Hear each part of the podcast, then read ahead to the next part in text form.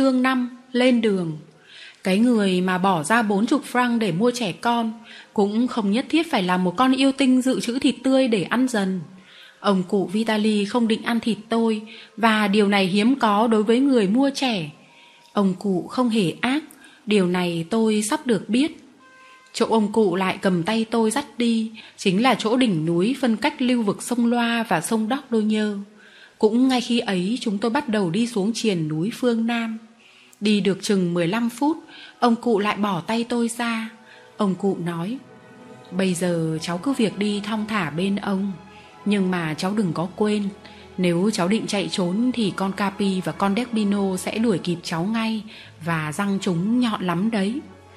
Chạy trốn bây giờ thì không thể được nữa rồi, do đó có mưu toàn cũng vô ích thôi. Tôi thở dài. Cháu buồn lòng lắm đấy nhỉ Ông cụ nói tiếp Ông biết lắm và không giận cháu đâu. Nếu cháu muốn khóc thì tùy ý cháu cứ việc khóc đi. Nhưng mà cháu nên biết rằng, Ông mang cháu đi không phải để làm khổ cháu đâu. Cứ ở đấy thì rồi cháu sẽ ra như thế nào? Chắc chắn là cháu phải vào trại trẻ mồ côi. Những người đã nuôi cháu không phải là bố mẹ đẻ của cháu. Mẹ cháu như cháu gọi, Thật tốt đối với cháu Và cháu yêu thương mẹ cháu. Cháu đau lòng vì phải xa mẹ cháu Đó là điều tốt. Tuy nhiên cháu cũng cần phải suy nghĩ lại. Mẹ cháu không thể giữ cháu trái ý với chồng được. Còn người chồng của bà thì ông ta không đến nỗi khắc nghiệt như cháu tưởng đâu. Ông ta không có gì để mà sống. Què quặt, không lao động được nữa. Không lẽ người ta chịu chết đói để nuôi cháu ư?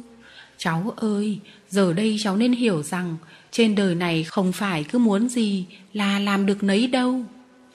Hẳn đó là những lời nói của một người sáng suốt, hay ít ra cũng là lời của một người từng trải. Nhưng mà nỗi niềm ly biệt đau đớn trong lòng tôi lúc ấy làm cho tôi không thể nghe lọt những lời hay lẽ phải. Tôi sẽ không bao giờ gặp lại người đã nuôi dưỡng tôi, đã âu yếm tôi, người mà tôi yêu thương nhất trên đời là mẹ tôi. Ý nghĩ ấy cứ nghẹn ở cổ tôi làm tôi nghẹt thở. Tuy nhiên tôi vẫn đi gần cụ Vitali và cố sức đem những điều cụ vừa nói để tự bảo mình. Cụ Vitali nói chắc là đúng. Ông Barberanh không phải là bố đẻ ra tôi, không có lý do gì bắt buộc ông ấy phải chịu đói khổ vì tôi. Trước kia ông đã nhận tôi về để nuôi, bây giờ ông ta phải đuổi tôi đi là vì ông không thể giữ tôi lại được nữa. Nghĩ đến ông ta, tôi không nên nghĩ đến cái ngày hôm nay, mà phải nhớ lại những năm tôi đã sống ở nhà ông ta kia. Chốc chốc cụ Vitali lại nhắc. Cháu ơi, cháu hãy suy nghĩ về những điều ông nói với cháu. Ở với ông, cháu sẽ không khổ sở đâu. Xuống khỏi một cái dốc, chúng tôi tới một cánh đồng hoang phẳng lì, buồn tẻ, rộng mênh mông. Không có nhà cửa, không có cây cối, một cao nguyên mọc đầy thạch thảo và đó đây từng đám kim tước chi cằn cỗi chập chờn trước gió như sóng gợn. Cụ Vitali đưa tay chỉ bãi đồng hoang bảo tôi Cháu nhìn đấy, có định chạy trốn cũng vô ích thôi. Con Capi và con Despino sẽ bắt được cháu ngay. Chạy trốn ư? Tôi không nghĩ đến việc chạy trốn nữa. Trốn ở đâu bây giờ kia chứ? Trốn rồi về nhà ai? Suy cho cùng thì ông già râu tóc bạc phơ, cao lớn và đẹp lão ấy không đến nỗi dễ sợ lắm như tôi nghĩ trước đây.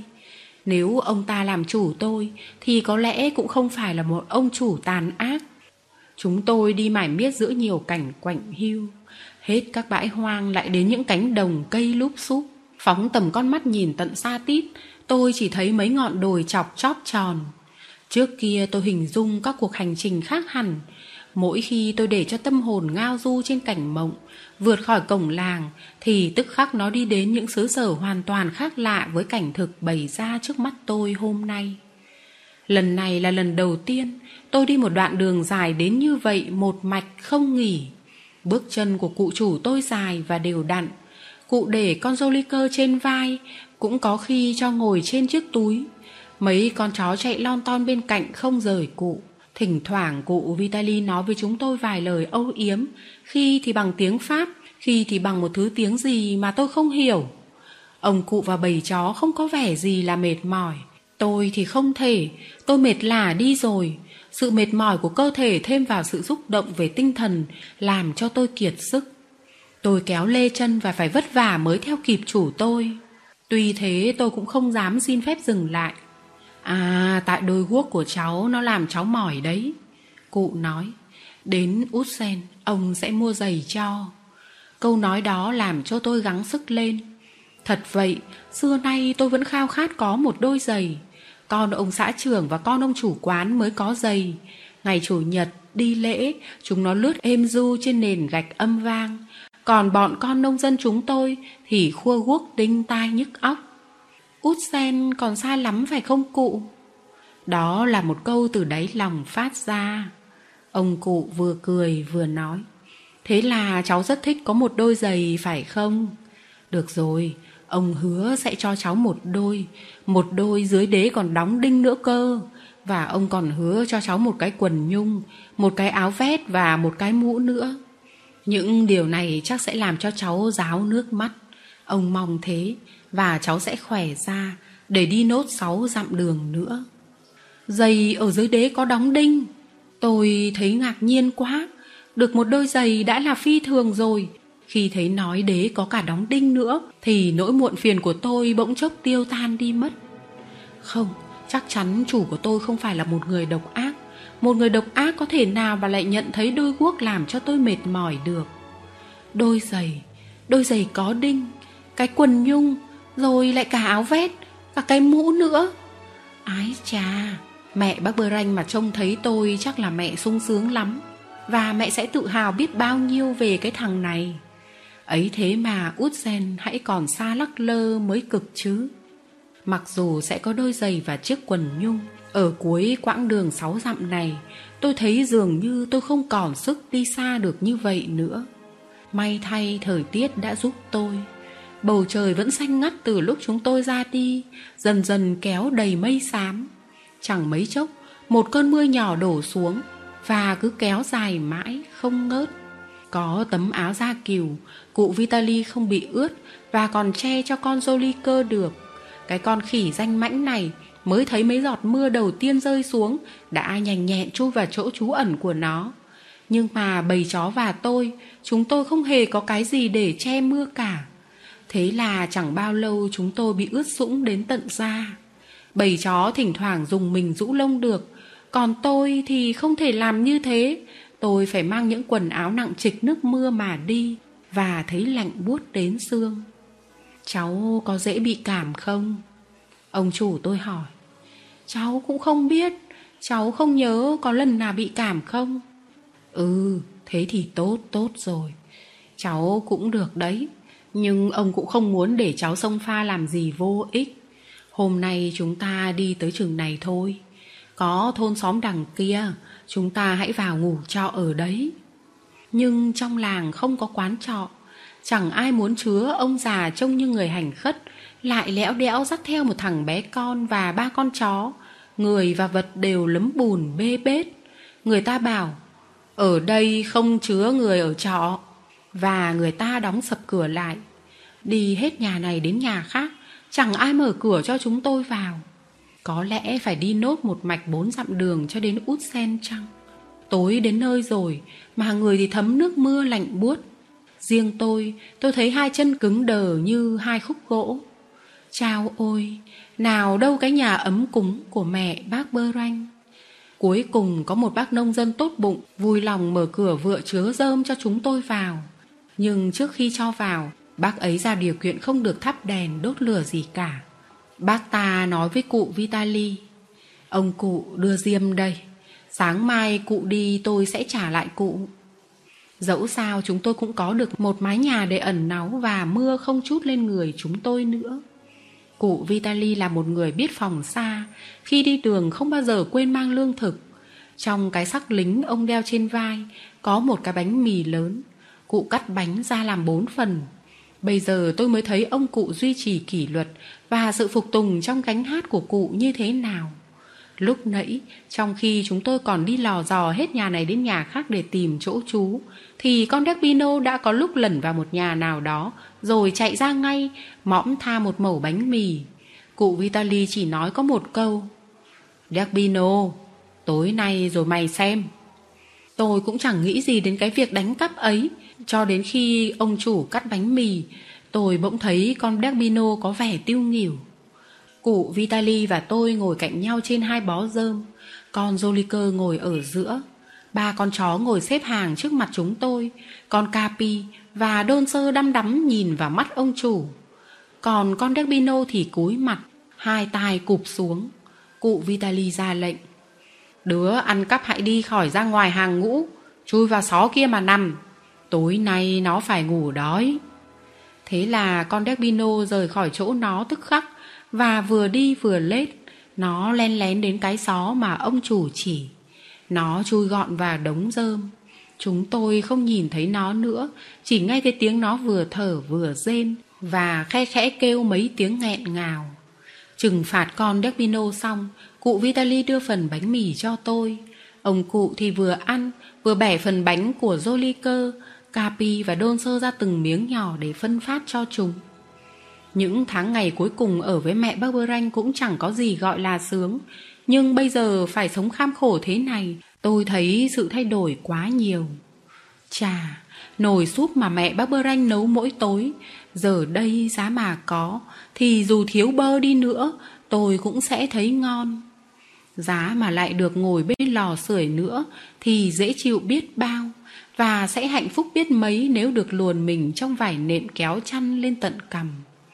Nhưng than ôi, làm gì có vải nệm, làm gì có chăn. Có được một cái ổ rơm thế này là hạnh phúc rồi.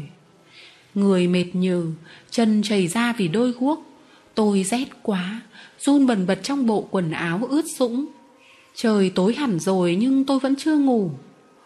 Sao răng cháu lại đập lập cập thế kia hả Remy? Cụ Vitali hỏi. Cháu rét à? Cháu rét tí thôi ạ. À. Tôi nghe thấy ông cụ mở cái sắc ra. Quần áo của ông cũng chẳng nhiều nhặn gì đâu. Ông cụ nói. Nhưng mà đây, có một chiếc sơ mi khô và một cái di lê. Cháu hãy cởi hết quần áo và khoác những thứ này vào. Rồi cháu chui xuống dưới đống rơm, cháu sẽ thấy người ấm lên và sẽ ngủ được ngay thôi. Tôi làm theo lời cụ, tuy thế cũng không thấy ấm người lên mau chóng như cụ nói. Tôi cứ chăn trở mãi trên lớp rơm, đau đớn và khổ sở quá. Ngủ ở nhà chứa rơm, rét run lên, bữa tối chỉ có mỗi mẩu bánh mì. Chẳng có ai tỏ lòng thương xót, chẳng có ai để yêu thương, không có mẹ bác Bơ Ranh. Tôi đang nghĩ ngợi lan man, lòng buồn rười rượi, nước mắt giàn rụa thì bỗng thấy thoảng qua trên mặt tôi một hơi thở âm ấm. Tôi đưa tay ra phía trước và sờ thấy bộ lông dày như len của con Capi. Nó đã rón rén đi nhẹ nhàng đến bên tôi. Nó gửi tôi, hít khe khẽ, hơi nó lướt nhẹ trên mặt tôi, trên tóc tôi. Nó định làm gì nhỉ? Sau đó nó nằm trên đống rơm, áp mình vào người tôi và dịu dàng, êm ái, nó liếm tay tôi. Vô cùng cảm động trước cử chỉ âu yếm đó, tôi nhỏm dày ôm luôn vào cái mũi lạnh ngắt của nó. Nó kêu một tiếng khe khẽ, rồi nhanh nhẩu đặt cẳng chân vào trong tay tôi và nằm im. Thế là tôi quên hết cả nỗi mệt nhọc, buồn phiền, cổ họng tôi như bị bóp nghẹt, nay thấy được nới xa. Tôi thở phào. Tôi không cô đơn nữa. Tôi đã có một người bạn.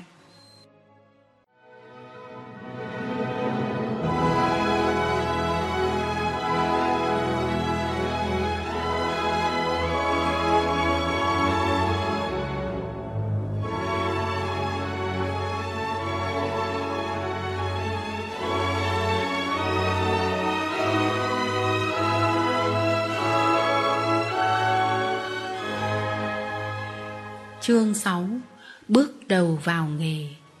Hôm sau chúng tôi lên đường sớm Mưa tạnh rồi Trời xanh biếc. Nhờ có trận gió hanh đêm qua Đường đã xe bùn Chim ca rộn rã trong mấy bụi cây bên đường. Đàn chó chạy tung tăng bên chúng tôi. Thỉnh thoảng con Capi lại đứng thẳng trên hai chân sau Và sủa vào mặt tôi hai ba tiếng. Tôi hiểu ý nghĩa của tiếng sủa ấy là thế nào. Nó muốn nói với tôi Gắng lên, gắng lên. Thật là một con chó thông minh. Nó hiểu hết và luôn luôn biết cách làm cho người ta hiểu nó. Đã nhiều lần tôi nghe người ta bảo rằng nó chỉ thiếu có cái là không biết nói thôi. Riêng tôi thì tôi không nghĩ như vậy. Chỉ cái đuôi của con vật ấy cũng đã thông minh và hùng biện hơn mắt và miệng lưỡi của khối người. Dù sao đi nữa thì giữa nó và tôi cũng chẳng cần đến lời nói. Chúng tôi đã hiểu nhau ngay từ ngày đầu. Tôi chưa bao giờ ra khỏi cổng làng nên ao ước được nhìn thấy một thành phố. Nhưng phải thú thật, thị trấn Út Sen không làm cho tôi choáng mắt chút nào cả. Những ngôi nhà thờ cổ có tháp ở đây chắc phải khiến cho các nhà khảo cổ thích thú, nhưng đối với tôi thì có ý nghĩa gì đâu. Phải nói rằng tôi không thấy các ngôi nhà ấy có vẻ đẹp nào, cái vẻ nên tranh của nó. Tôi tìm cái khác kia. Một ý nghĩ choán cả đầu óc tôi, làm quáng mắt tôi, hay ít nhất cũng chỉ cho phép tôi nhìn thấy một thứ, đó là cửa hiệu giày. Đôi giày của tôi, đôi giày mà cụ Vitali hứa hẹn, giờ đây là lúc tôi sắp được xỏ chân vào.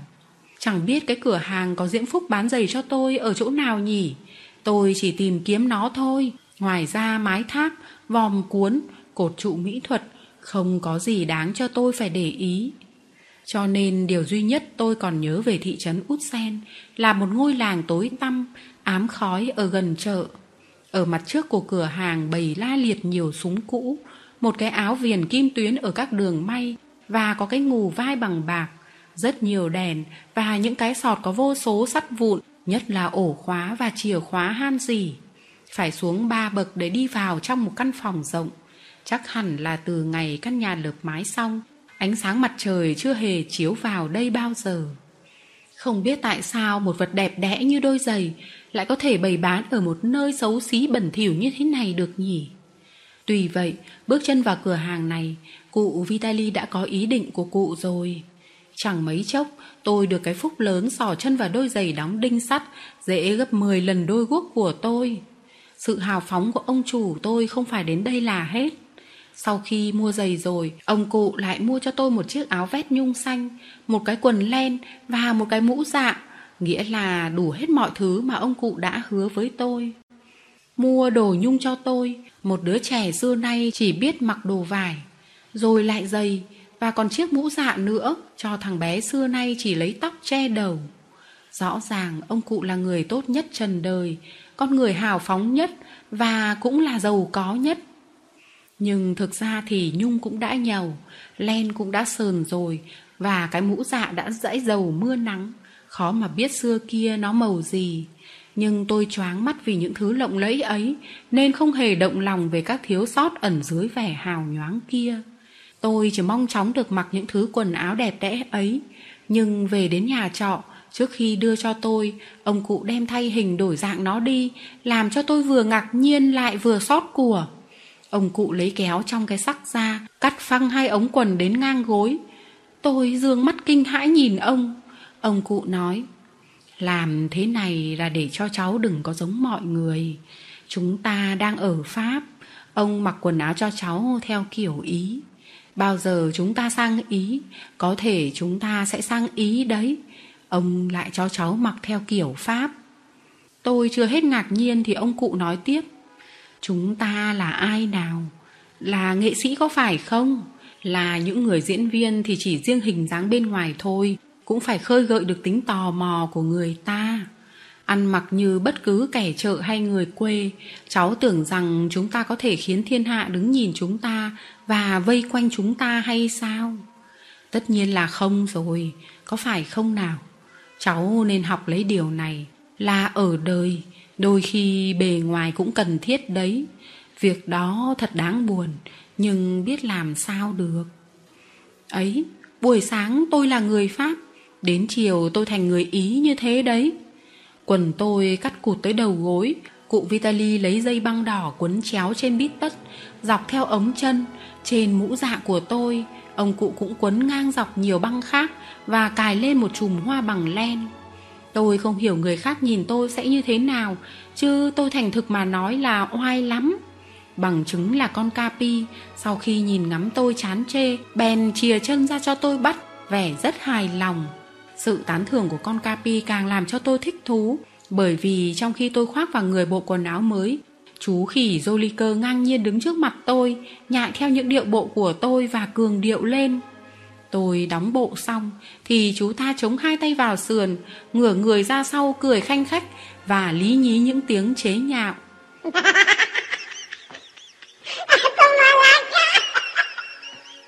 Tôi nghe người ta nói, tìm hiểu xem giống khỉ có cười không là một vấn đề khoa học lý thú. Tôi cho rằng những người đặt ra câu hỏi ấy là những nhà khoa học ở phòng giấy, không chịu khó quan sát trực tiếp con vật.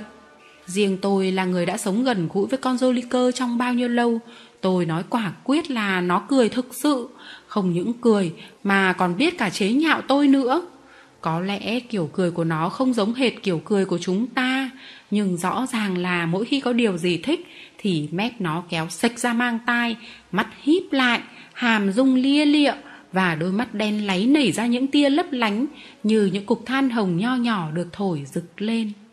Khi tôi đội mũ vào thì cụ Vitali bảo tôi Thế là cháu mặc xong quần áo rồi đấy Chúng ta bắt đầu làm việc đi để ngày mai là phiên chợ có thể tổ chức một buổi biểu diễn lớn được.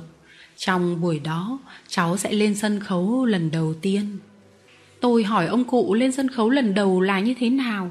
Ông cụ giảng giải cho tôi biết lên sân khấu lần đầu là lần đầu tiên diễn trò trước công chúng. Cụ nói, ngày mai gánh xiếc chúng ta sẽ ra mắt khán giả. Một buổi diễn đầu tiên trong đó có cháu tham gia. Vì vậy ông phải cho cháu tập dượt vai trò mà ông dành cho cháu. Đôi mắt ngạc nhiên của tôi làm cho cụ biết là tôi chẳng hiểu gì cả. Vai có nghĩa là công việc của cháu phải làm trong buổi diễn kịch. Ông đem cháu đi với ông, không phải là để cháu đi dạo chơi cho thỏa thích đâu. Ông không giàu có gì mà làm được như vậy. Ông đưa cháu đi là để cháu làm việc, mà công việc của cháu là đóng kịch với đàn chó của ông và chú khỉ Jolly cơ. Tôi hoảng quá kêu lên. Nhưng cháu đâu có biết đóng kịch. Chính vì thế mà ông phải dạy cháu. Cháu phải hiểu rằng không phải tự nhiên mà con Capi biết đi trên hai chân một cách duyên dáng như thế. Và không phải con đôn sơ nhảy dây vì sở thích của nó đâu.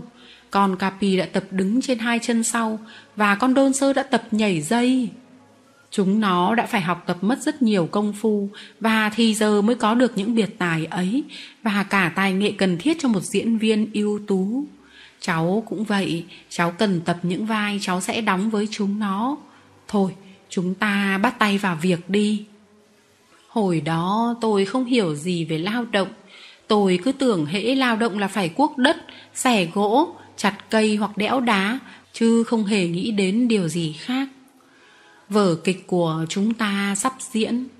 Ông cụ Vitali nói tiếp, có nhan đề là Người đầy tớ của ông Joliker.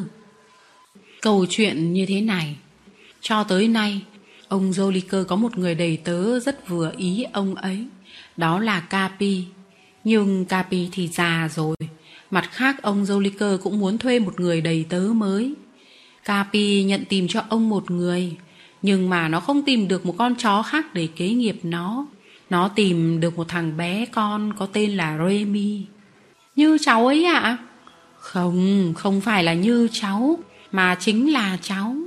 Cháu ở quê lên để giúp việc cho ông Joliker. Nhưng mà khỉ thì làm gì có người giúp việc ạ? Nhưng trong hài kịch thì có đấy. Vậy cháu ở nhà quê lên và ông Joliker nhận thấy cháu có vẻ đần độn. Cháu chẳng thấy có gì là thú vị cả. Việc gì đến cháu vì chỉ để cười thôi mà. Và lại cháu cứ tưởng tượng như là cháu thực sự đến ở cho một ông chủ và ông chủ bảo cháu bày bàn ăn chẳng hạn. Ở đó sẽ có một cái bàn để dùng cho buổi biểu diễn của chúng ta. Cháu đến xếp bát đĩa đi. Trên bàn có mấy cái đĩa, một cái cốc, một con dao, một cái nĩa và những khăn ăn trắng tinh. Phải bày biện như thế nào đây? Tôi loay hoay với câu hỏi ấy và đứng sững, hai tay giơ ra, người trồm tới trước, mồm thì há hốc, không biết nên bắt đầu làm gì. Ông cụ vỗ tay cười phá lên. Ông nói, hay lắm, hay lắm, cái vẻ mặt của cháu thật là tuyệt. Trước đây đã có một thằng bé làm với ông. Vẻ mặt nó danh mãnh, dáng điệu nó nói lên một cách quá rõ ràng. Để xem tôi mà làm một thằng ngốc thì phải biết là hay thế nào. Còn cháu thì cháu không nói gì cả.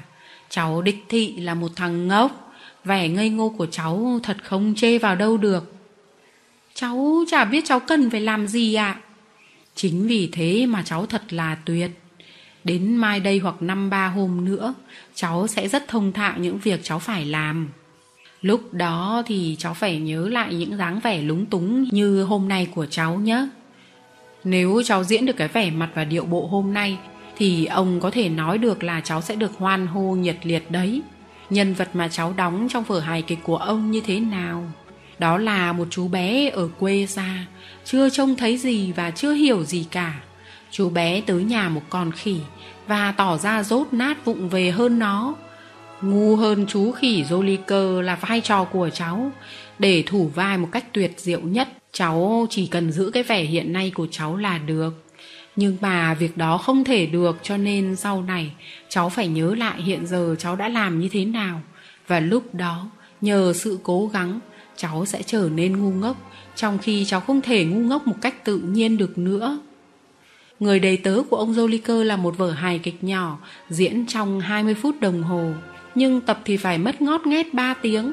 Cụ Vitali bắt chúng tôi làm đi làm lại mỗi việc 2-3 lần, có khi tới 10 lần. Lũ chó cũng phải làm đi làm lại như tôi. Thật vậy, mấy con chó đã quên mất vài phần trong vai trò của chúng, nên phải dạy lại chúng. Nhờ vậy tôi được dịp nhìn thấy tính kiên nhẫn và sự ôn hòa dịu ngọt vô hạn của người thầy của chúng tôi và lấy rất làm ngạc nhiên. Ở làng tôi, người ta không đối đãi với súc vật như thế bao giờ. Phương pháp dạy súc vật duy nhất ở làng tôi là chửi rủa và roi vọt.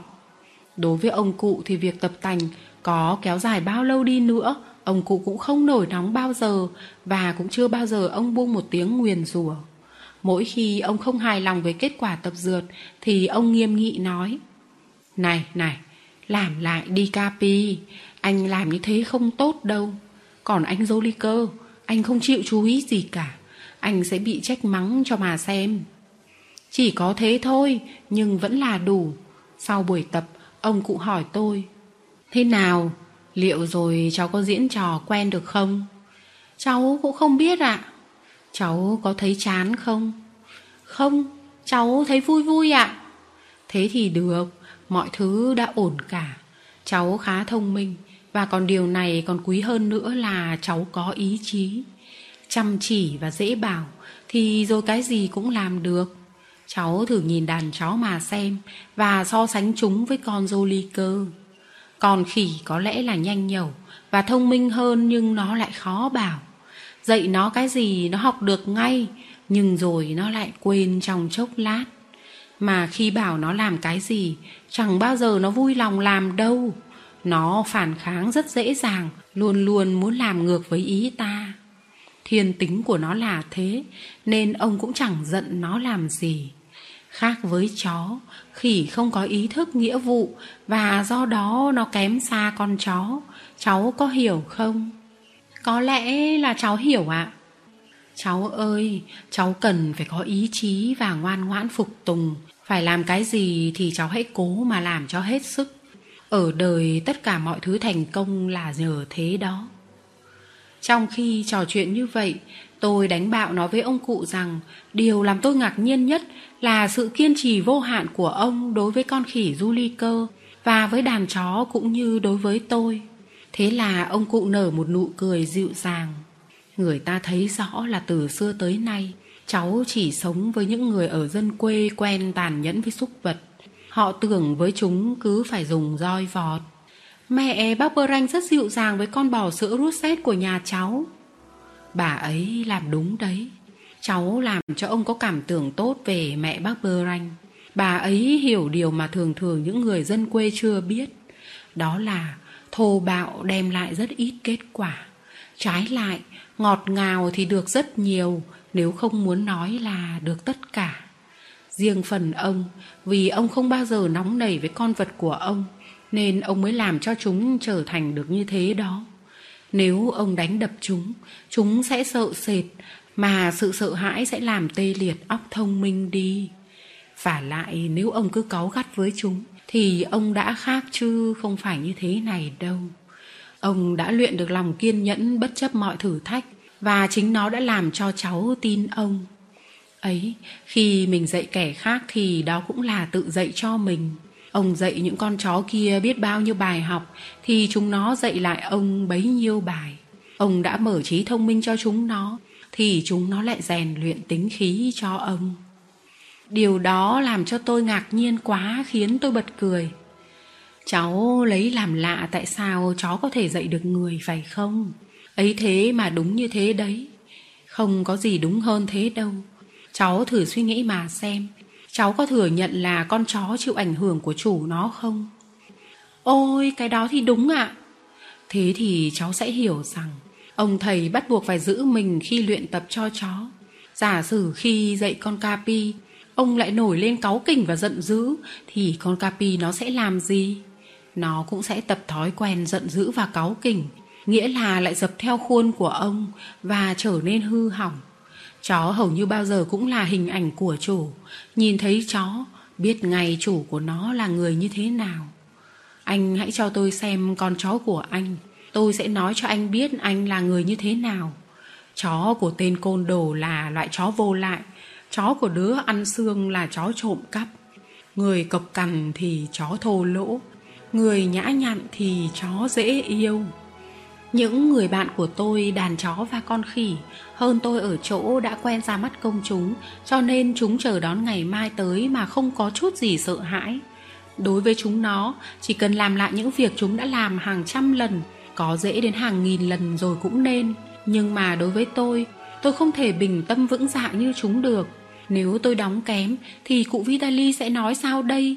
Khán giả sẽ bàn tán như thế nào? Điều băn khoăn ấy làm tôi khó ngủ quá. Đến khi thiếp đi thì tôi mơ thấy bao nhiêu người ôm bụng cười lăn lộn, cười vào mặt tôi, chế giễu tôi.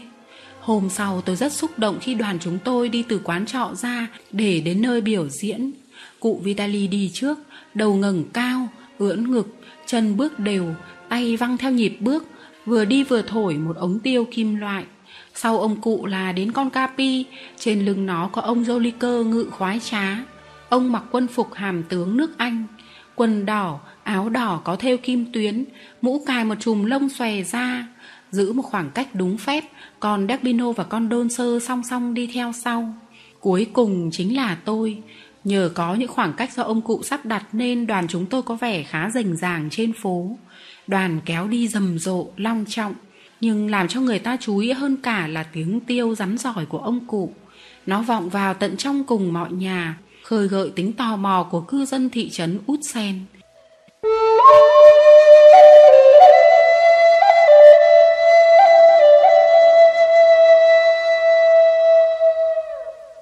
Người ta đổ xô ra cửa để xem chúng tôi diễu qua.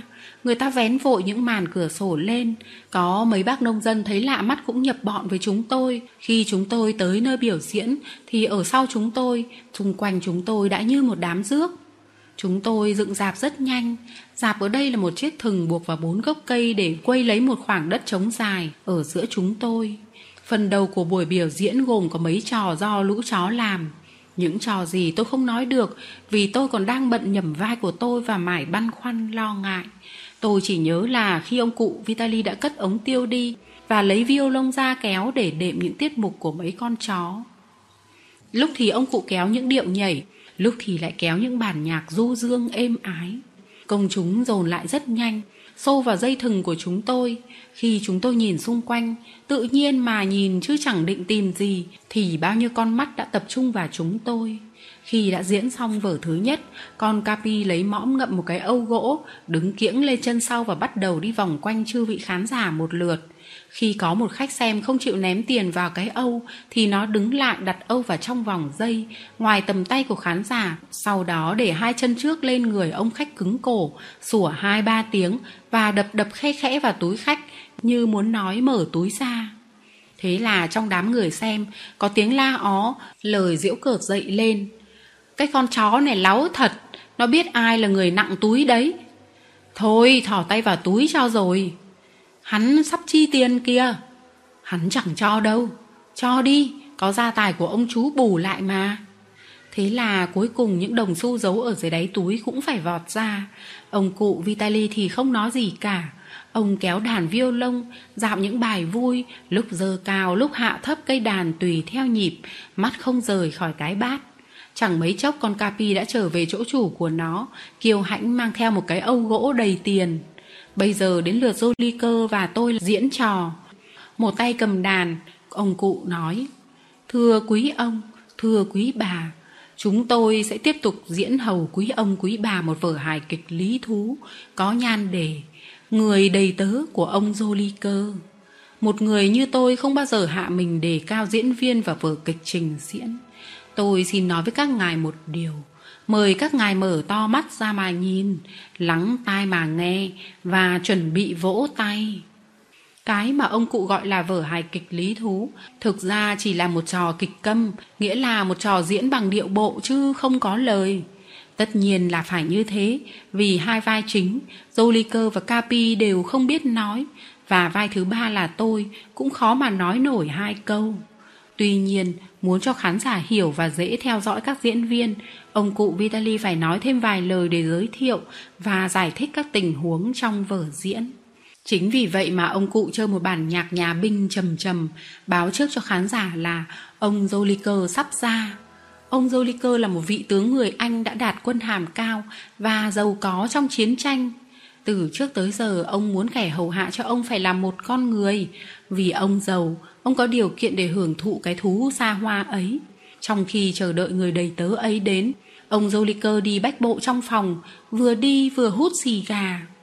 Ôi chà, nhìn ông ta phả khói vào mặt người xem thì mới biết. Ông tướng sốt ruột và bắt đầu trợn mắt tròn xoe, y hệt như một người sắp sửa nổi giận.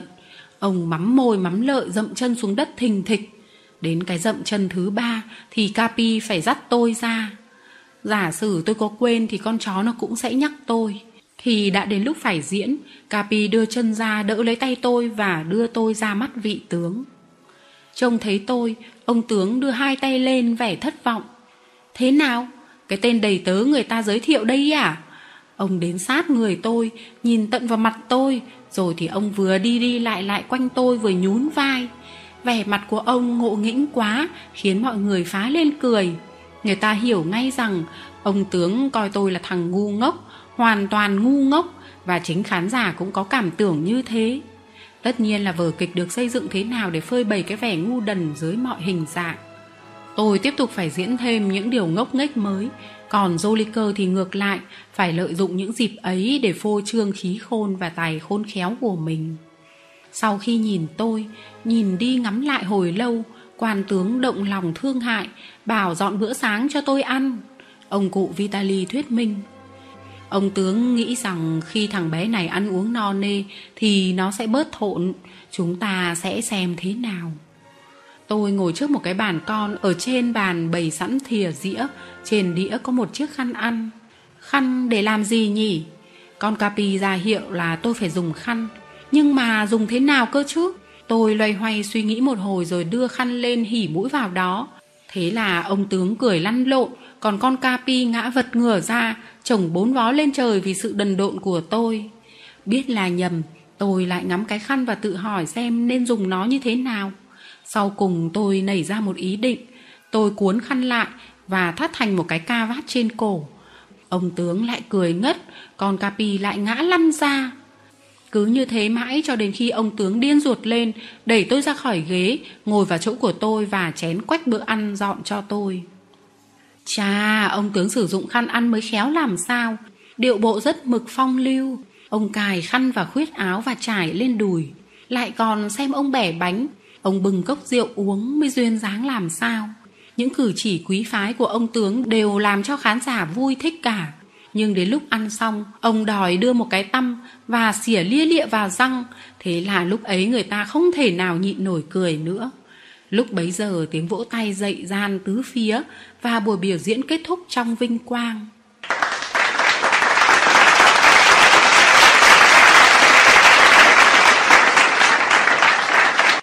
Còn khỉ thật là khôn, mà anh đầy tớ lại thật là ngu độn.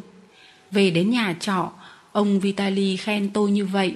Tôi quả là có máu nghệ sĩ trong người, cho nên rất đỗi tự hào với lời khen ấy.